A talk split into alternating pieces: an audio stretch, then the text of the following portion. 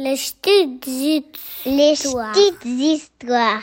Le podcast de la Voix du Nord pour les enfants. C'est quand Noël Il arrive quand le Père Noël Bienvenue dans le calendrier de l'Avent des petites histoires, où chaque jour une nouvelle surprise t'attend pour patienter jusqu'à Noël. Je m'appelle Elodie et aujourd'hui je vais te raconter comment on fête Noël aux Philippines.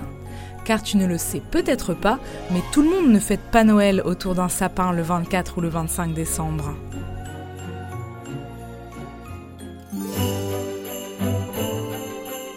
Les Philippines sont un pays d'Asie, situé au milieu de la mer et qui compte des milliers d'îles. C'est le pays qui connaît la période de Noël la plus longue du monde, car là-bas, les festivités de Noël débutent septembre et durent jusqu'en janvier. Dans ce pays très croyant, la tradition de Noël est très importante.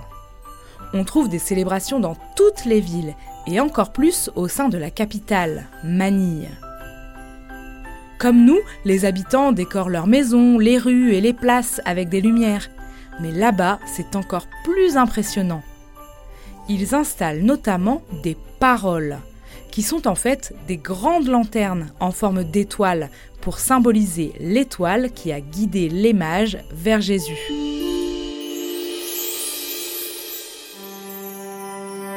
Les paroles sont traditionnellement construites avec du bambou et du papier japonais et éclairées avec des bougies ou des lampes à huile. La parole est ensuite accrochée aux fenêtres des maisons et partout dans les rues.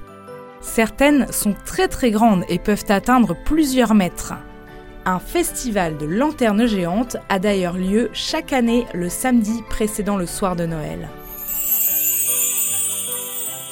Ensuite, pour les Philippins, il est tout aussi important de décorer sa maison que d'assister aux neuf messes qui précèdent la veille de Noël.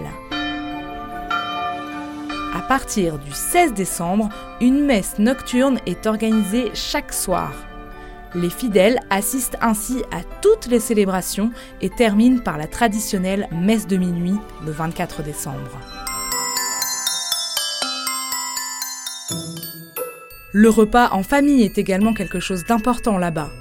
Et deux desserts traditionnels sont incontournables, le bibanka et le puto.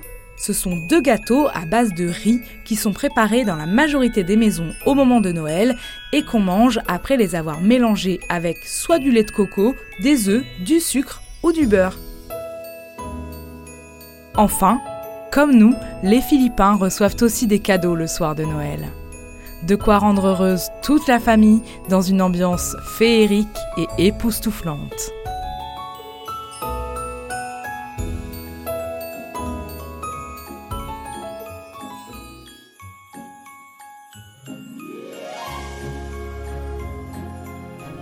Tu peux écouter les petites histoires sur le site internet de La Voix du Nord ou sur ta plateforme d'écoute préférée. Et si tu as aimé ces histoires, n'hésite pas à t'abonner ou à laisser un commentaire.